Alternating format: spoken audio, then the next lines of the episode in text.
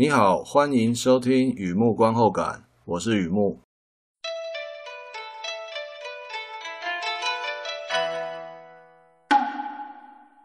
帕特诺 （Paterno） 二零一八年的电影《一念之差》，这部片对我来说在讲一念之差。这是一部剧情片，描述儿童受虐，美国宾州州立大学退休教练诱拐儿童，校内体育馆更衣室、淋浴间发生性猥亵和性侵害，校方高层选择冷处理。十年后，宾州地方记者撰文揭弊，检调开始积极侦办，校长、副校长。体育主任以及橄榄球队总教练乔·帕特诺向大陪审团说明案情，尤其乔总教练，美国大学橄榄球一级分区常胜总教练，如果没有记错的话是四百零九胜。他的身份引发民众热议，支持者相信乔总属于不知者无罪，反对者则认为乔总包庇纵容。当他思考下一步该怎么走，校董事会决定先下手为强。《Paterno》这部电影是 HBO 自制电影，来自真实事件，Barry Levinson 执导，Al Pacino 领衔主演。片子提到儿少权益、名人在关键时刻的判断，还有个人与团体之间的利益纠葛，是一部。发人深省的好电影。第二个部分，第二个阶段，一如往常的写下一些随笔啊。看了这个片子，大概在说什么？让我想到哪些东西？Paterno 来自真实事件。我用特殊的方式看完这部电影，导演 Levinson 的切入点很有意思。犯罪事实与主角乔总教练无关。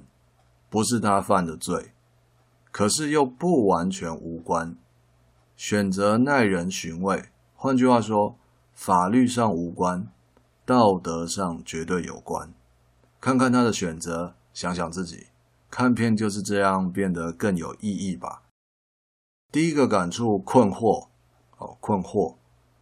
支持者、反对者，还有媒体，团团包围乔总教练的家。而他在屋内告诉危机处理专家，自己连早餐吃什么都不记得了，哪有闲工夫去理会那些流言蜚语？那段戏给我很深的印象啊，描述困惑，如同前面提到的，好像无关，又不完全无关。早餐的例子非常传神，非常贴切的例子，也就是说，自己连早餐吃什么都不记得了，哪有那闲工夫去理会流言蜚语啊？以前担心的事情，现在仍然担心，不过心态转变了，自己连早餐吃什么都不记得了，哪有闲工夫理会那些流言蜚语？开始说这样的话哦，开始说这个句子，说服自己，也说服别人，不必担心，因为已经够老了。年纪老，经验老，也许心也有点老吧。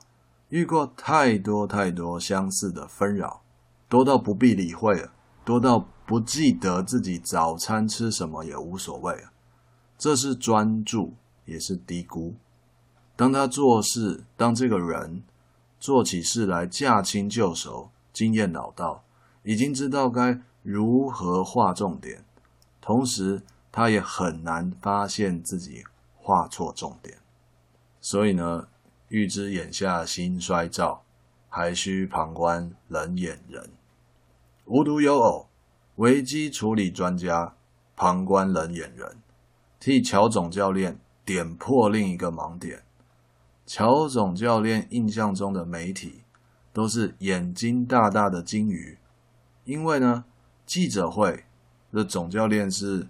美国橄榄球一级分区常胜总教练嘛，所以他每次比赛完几乎都要召开记者会，而他对媒体的印象就是从这些记者会来的。正因为记者会几乎都是发表 N 连胜的赛后感言：十二连胜啊，十八连胜啊，因为他常胜啊。发表赛后感言的记者会和现在涉及丑闻，记者非常想要了解到底发生什么事，这可是完全不一样的局面。所以你说媒体在这个时候是鲸鱼还是鲨鱼呢？老教头的困惑，同样的，好像很典型，又不会太典型。困扰不是之后该怎么处理，而是之前怎么会那样呢？真的错了吗？不至于那么严重吧？左思右想，全是纳闷。就好像某些人有一定的自信，判断错误时，特别在意自己居然看走眼，耿耿于怀。他是会认错的。只不过在此之前，他必须先走完自己盖的迷宫。有人说那叫做自我反省，我反而觉得那比较像心魔啊，像一种心魔。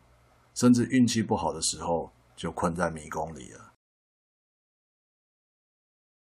第二个感触，再让我考虑一下，再让我考虑一下，延续乔总教练的困惑。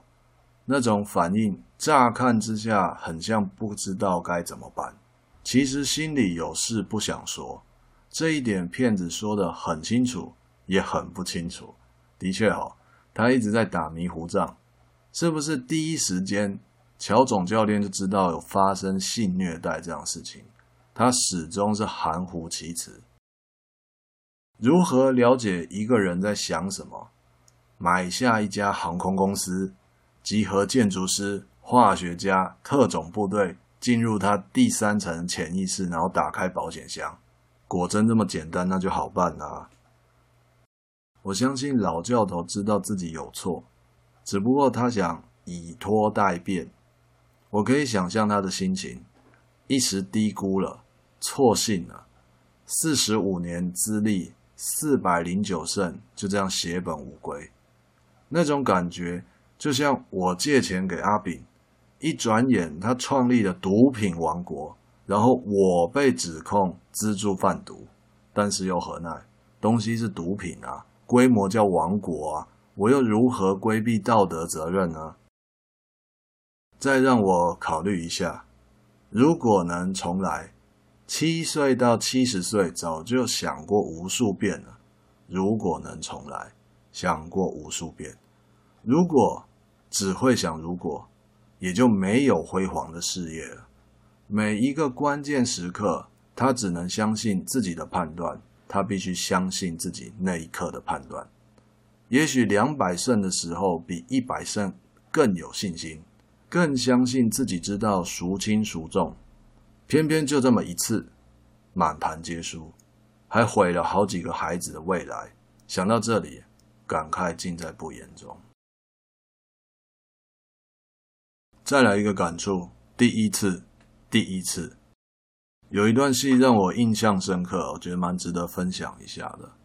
记者到他们家采访，六年前的噩梦，他的妈妈转述绝大部分，可是有那么几句话，使他忍不住从房间里出来，不是纠正，也不是澄清，而是这个当事人这个男孩子，他想要亲自说。同样的内容，早就说过无数遍了。不管是陪审团啊，不管是陌生的警察，他说过无数遍了。这一次，他还是想要亲自说，很冷静，有条理。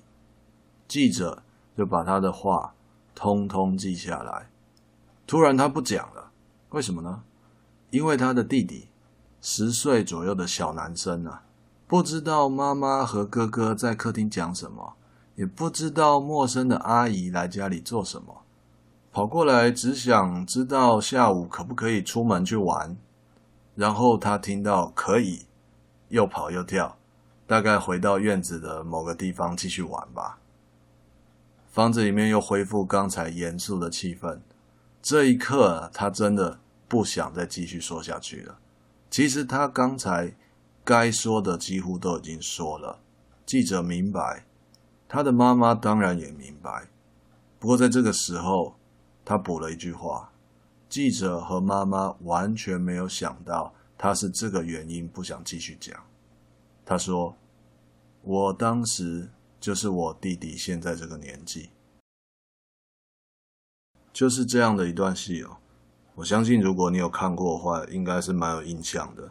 也就是里面的女记者亲自到一位受害者的家里面实际的采访。询问六七年前发生的事情。后来写观后感的时候，我就想起这段戏。我在思考如何把脑子里的东西写下来。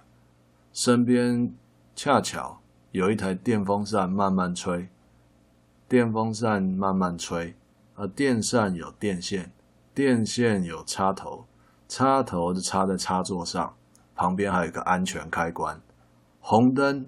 不停的闪烁，不稳定的电流就像追忆。我觉得自己好像追上了，找到了某个记忆，却又迷迷糊糊，应该有别的东西在干扰我。那个时候啊，我和剧中人的弟弟差不多年纪，十岁吧，伸手摸插座，不到一秒钟就缩手，我很害怕。玩打手背都没有这样的敏捷速度啊！虽然时间很短，但是又麻又痛的感觉跟着我一辈子。那是我人生第一次触电，不对，不对，不对，我根本不晓得触到什么东西。与其说记得这件事，不如说记住了这种害怕。从接触的那一刻起。东西就不再只是东西而已。任何第一次，除了代表当时，还会牵动每一个后来。我在这里看见受虐儿童，感受他们的第一次。该怎么说呢？毒素可以结果实，恐惧自然也有生命。每一个后来都在延续噩梦，好像不会醒。然而啊，然而，如果那不是梦，为何偏偏是我？接下来介绍一下 Paternal。接下接下来介绍一下 Paternal 的后记，也就是这位传奇总教练。这是真人真事拍的电影。这是真人真事拍的电影。电影叙述了。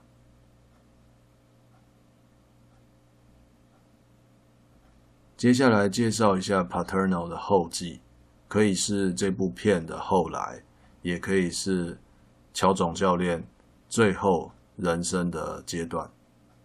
乔·帕特诺担任美国宾州州立大学橄榄球队总教练，资历四十五年，职业生涯四百零九胜，校内有他的铜像，堪称传奇总教练。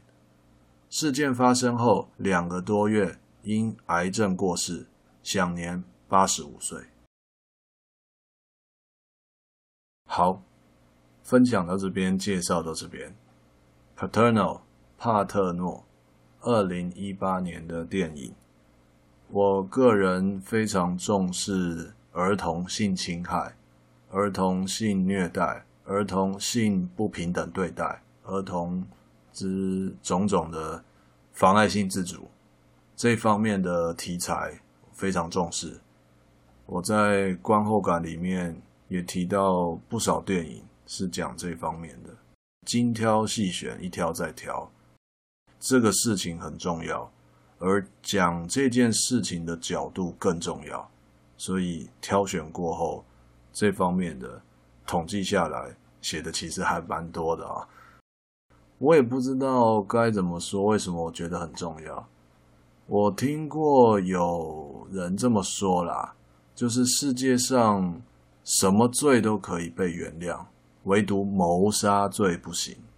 而我听了那句话以后，我觉得世界上什么罪都可以被原谅，唯独伤害儿童不行。我想这样的意思应该可以。算是回答到我为什么那么重视这个题材啊。